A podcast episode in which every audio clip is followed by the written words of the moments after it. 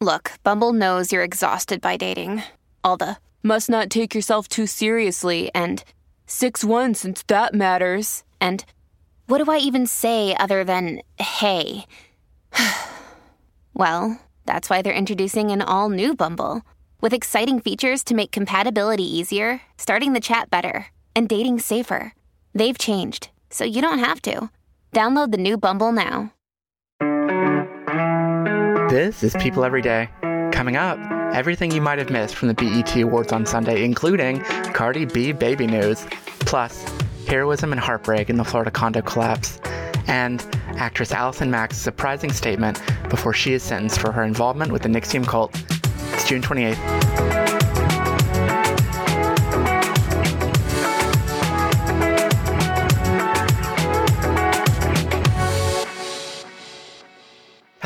You're listening to People Every Day, but the voice in your ears is not Janine Rubenstein, who is still on a well deserved vacation. I'm Adam Carlson, and we have a lot to get into today. Everything from surprise celeb births to a certain lip locked Lil Nas X.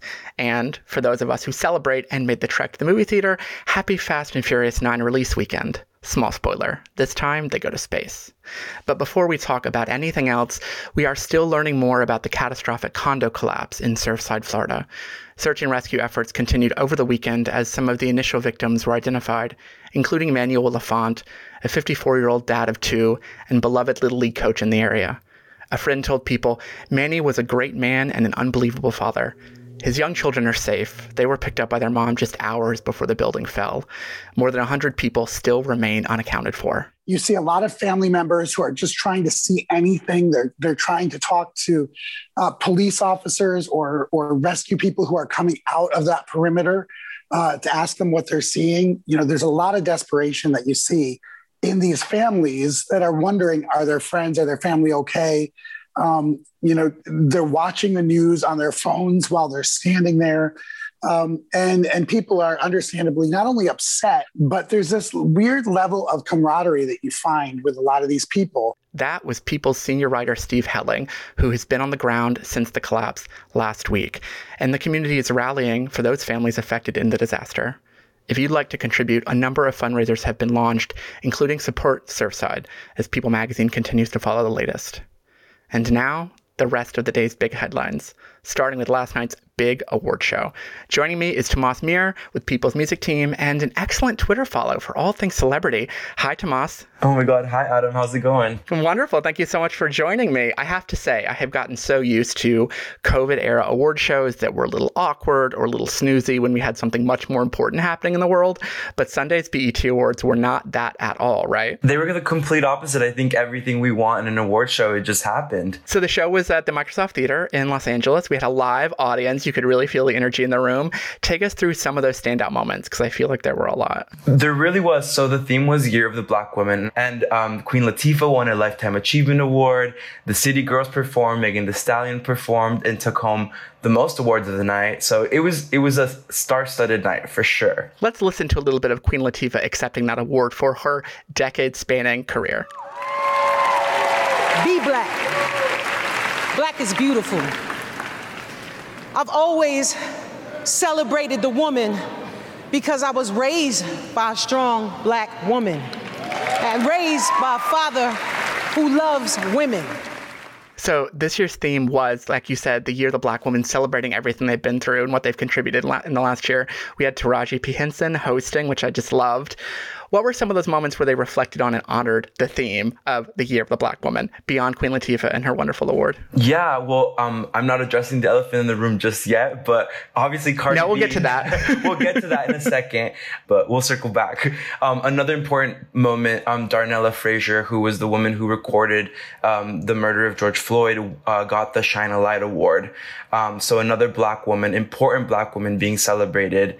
And I think just some of the performances of the night, um, highlighting some of the amazing black women in music. Um, my girl Jazmine Sullivan won um, album of the year for Heaux Tales, which is such an amazing album.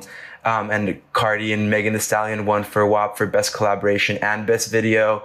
Um, so just the best in music, really, at, at, at last night's awards. It's so funny. I feel like WAP has so thoroughly taken over my life. It feels like it didn't just come out within like the last year. I feel like I've always had WAP, um, but I guess it is fairly new. I mean, yeah, I think it, it was a definitely a moment in the last year, and I think it's going to define um, how we move forward in the coming years as well.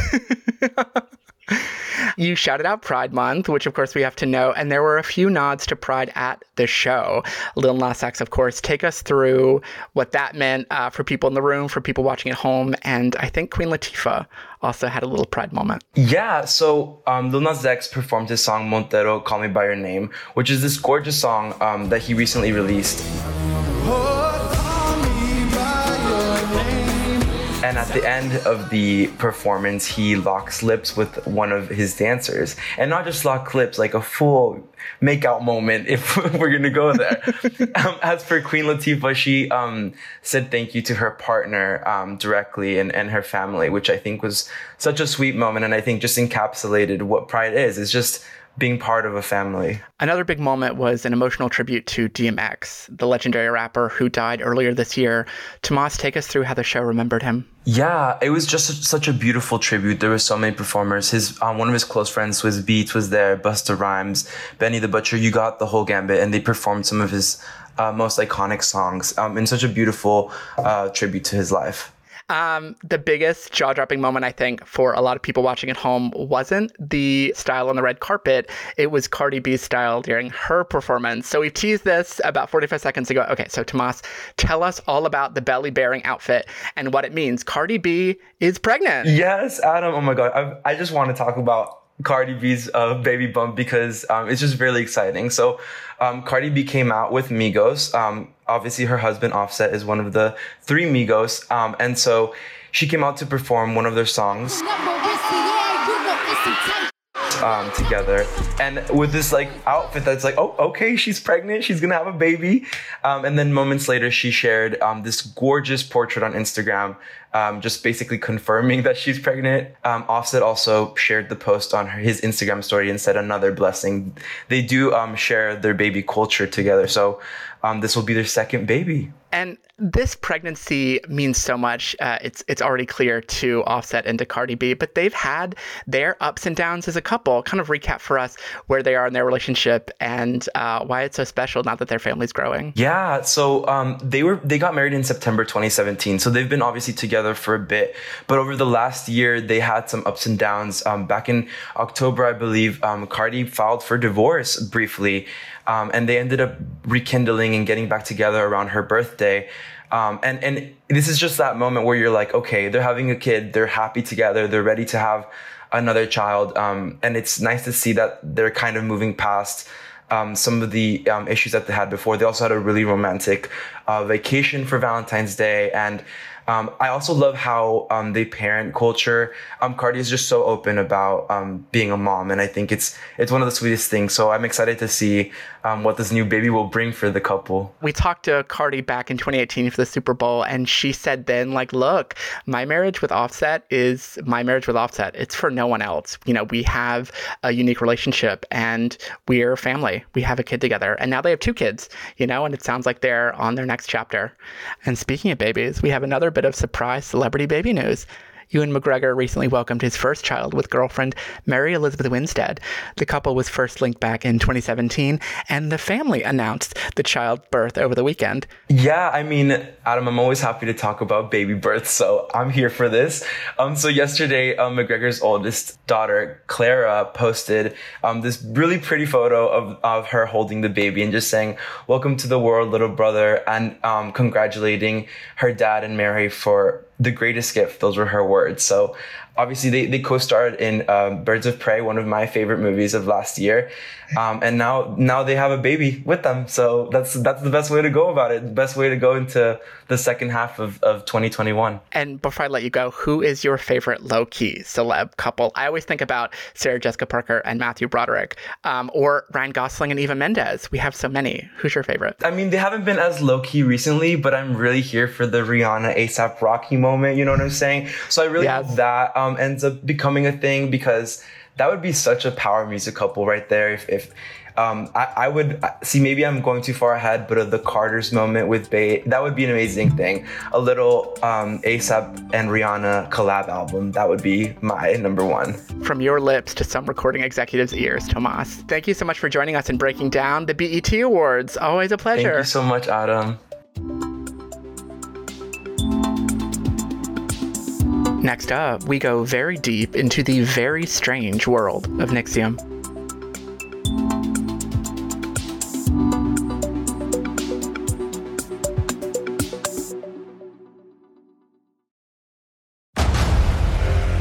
Discover why critics are calling Kingdom of the Planet of the Apes the best film of the franchise. What a wonderful day! It's a jaw dropping spectacle that demands to be seen on the biggest screen possible. I need to go. Hang on. It is our time. Kingdom of the Planet of the Apes. Now playing only in theaters. Rated PG 13. Some material may be inappropriate for children under 13.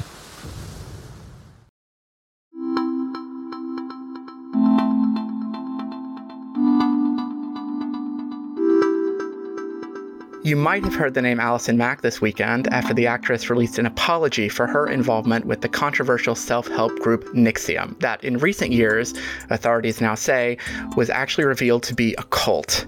Mack and NXIVM are back in the news, and here to break it all down is Liz McNeil, People's East Coast news editor, who has been following the case from what feels like the very beginning. Hi, Liz, how are you? Hi, Adam. I'm pretty good, thanks. I'm so glad to have you here. I remember when Allison Mack was first arrested back in 2018, and it felt like a bombshell then, but there have been so many more bombshells around NXIVM since then. There is a lot to unpack here. Absolutely. There's a lot. So, before we get into Allison's statement this weekend and what it means, remind me and our listeners what NXIVM is. NXIVM starts probably in the late 90s, and it calls itself a self-help group right? And it has seminars. It does a lot of heavy recruiting around Hollywood. But what ends up happening as, as time goes on is what it, it really has all the earmarks of a cult, right? Meaning that, uh, it does things like separates members from their families. Uh, you, there's a leader, uh, in this case, it's Keith Raniere that is sort of basically called the vanguard. He's the one that you are basically are not allowed to question. His top lieutenant is Clare Bronfman. She's the Seagram's heiress who basically uses her fortune to fund um, a lot of the, of the so-called cult. Uh, and then there's also Nancy Salzman, who is his second in command. Allison Mack also becomes a top lieutenant, and her role becomes more and more prominent as she becomes one of uh, the leaders who begins recruiting women into something called DOS. And DOS was loosely translated to master over slave. And what that really was oh was oh a, a, group of uh, women, young women were recruited to be sex slaves for Keith Raniere. And so, a lot of our listeners might be most familiar with this from some of the big documentaries that came out after the case first broke there was a big documentary on HBO, there was one on Starz.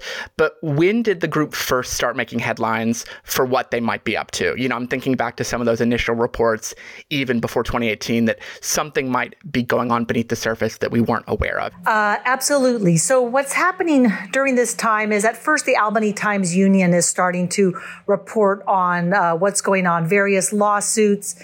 Then, uh, I guess one of the big breaks is in 2017 when the New York Times does a big expose and they focus a lot on Sarah Edmondson, the Canadian actress who actually showed her, she was branded, right? Part wow. of in the DOS, uh, the group of women who were uh, conditioned basically to become sex slaves.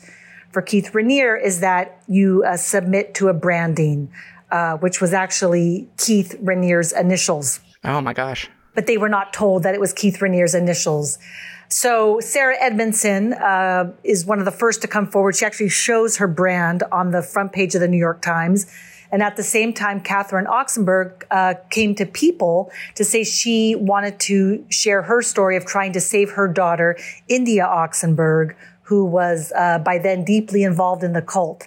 So she came to people because she knew, uh, of course, we had a big readership and she knew that she had to get the word out. And Catherine's sort of one of the heroes of this whole story because she's one of the one who really goes public with her story, with what happened to her daughter. And uh, by getting the word out, by getting the media coverage, right? That's when the world really starts paying attention. So you have these women choosing to speak out about what they've survived, or in Catherine's case, what her daughter is going through. We've talked about branding. You mentioned there was some some sex trafficking. Boil it down for us. What were the accusations at the time? What do we now know about the illegality about what this group was doing, what it was subjecting its members to? Well, it definitely was a sex trafficking operation, right? Women were being groomed to um, to have sex with Keith, and it was also um, they're also charged with racketeering, right? So that's basically operating in an, an illegal organization. Or an, yeah. I'm sorry, like an illegal operation. And you have to keep on taking classes. So paying to take classes uh, to achieve your next level. And it's almost as if you can never achieve the top level. That is so nefarious. The more money you spend, the deeper you get pulled into this without realizing the true extent of what you're signing up for. It sounds like these women didn't realize. I mean, how could they? And then it sounds like once they were too far in, it was too late. Is that right? Yeah, and that's what's so intriguing about reporting on this story is that like the red flags, like the things that we would think, well, you know, of course this was to get your money or why would you ever do that? This period of indoctrination of being, sep- for example, in India's case, right? Sort of being separated from her mother, being told that, you know, her mother or her family are sort of part of her quote unquote issues. So you're separated from people that you love. You're sort of had to, you have to work relentlessly doing more recruiting, so Allison Mack was actually India's quote unquote master. Oh, so wow. she has to do what Allison orders her to, her to do, and to the point that her, she even restricts her calories. So at some point, she's only allowed to eat 500 calories a day. So imagine how strong you can be, or how can you even think critically? Can you even think straight? Sometimes you're up all night because Keith uh, Raniere liked to have his meetings sometimes at past midnight or two in the morning. So you're doing all these things and they're losing their ability to think critically. And you've talked to the Oxenbergs a lot over the years. What sticks out to you about Catherine Ennedy's experience with the group and the cult? Right. Well, what's so interesting about Catherine is Catherine was, of course, the person who actually introduces her daughter into NXIVM when she thinks wow. it is a self-help group. She takes her daughter thinking that this could be a good bonding experience for her. I think India was probably in her young 20s at the time. But, you know, with Catherine, the red flags go up pretty soon. But by then, um, India's already being separated from her mother. She's being told to take more classes. So Catherine is really um, one of the first ones to really go public with um, with what was happening, and she ends up amassing a lot of documentation that she ends up um, sharing with prosecutors because she had sort of almost been doing her own investigation to, to try try to save her daughter. I mean, Catherine was was trying to do anything she could to save India, and the other big part of this cult like group was, in addition to losing their ability to think critically, they're also being told to um, hand over what they called collateral, right? So, for example, when Allison Mack tells India that, you know, there's a secret group that she wants her to join that she thinks will help her, she is asked to hand over what they call collateral. Now, the way it's described to them is that you are going to be um, basically shown the, the gates to the kingdom, right? That this is a secret group that's going to help you and to protect us to make sure that you don't share these secrets that you're about to learn. You need to hand over something that shows that, you know, you're going to be loyal to us. These things could be naked pictures, could be family secrets, could be uh, things you would never tell anybody else, right? But what it really is, is blackmail. So there there is a happy ending though f- yes. for her in this. Take us through how India finally broke away from the group. Right. So uh, India was in very deep, and uh, but her mother did keep trying to keep the lines of communication open. India um, ends up moving to New York City, actually to Brooklyn, shares an apartment with Allison Mack. And little by little, starting to see that maybe things, you know, might not be what they seem, but it really isn't until Allison Mack is arrested in early 2018 that she really begins to break free, see things for what they are, goes into very intense therapy, um, basically deprogramming so she can see things for what they are. Um, and eventually decided to share her story so that she could help others. And and Allison Mack, just to catch us up to to right now, Allison Mack put out a statement over the weekend. She's about to be sentenced for her involvement. You described her as a lieutenant in NXIVM. What was she accused of, and what did she what did she admit to doing? Uh, kind of briefly recap for us her involvement in the case as she's about to be sentenced. Right. So she is initially charged with sex trafficking and I think racketeering and conspiracy charges. She only pled guilty to racketeering and conspiracy charges. So that's what, those are the charges that she has pled guilty to. So she released a statement over the weekend. And of course, anything she says is of interest because she has said so little. You know, it's a, it's a fascinating statement. She talks a lot about shame. She says things like, um, uh, this was the biggest mistake and the greatest regret of my life. To those that she recruited, she said, I'm sorry to those of you that I brought into NXIVM. I'm sorry I ever exposed you to the nefarious and emotionally abusive schemes of a twisted man.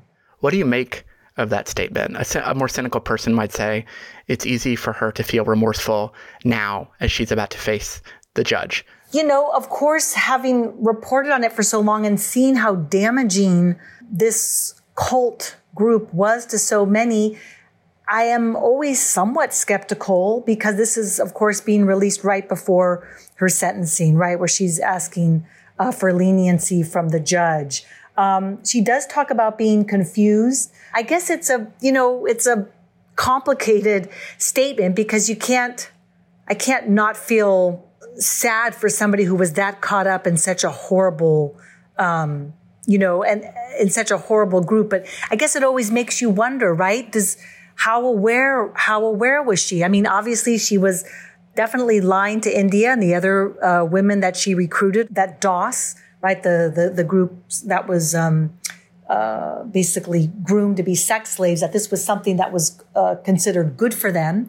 So obviously that was a lie. So, you know, I don't know uh, what I really think of it. I think it's really complicated. I'm really curious to see what the judge does on June 30th you know, you can only hope that she's well and recovering and um, sees the, you know, um, mistakes that she made. And she talks a lot about, you know, wanting to apologize to people and wanting to make amends and live a better life. So I guess that still remains to be seen.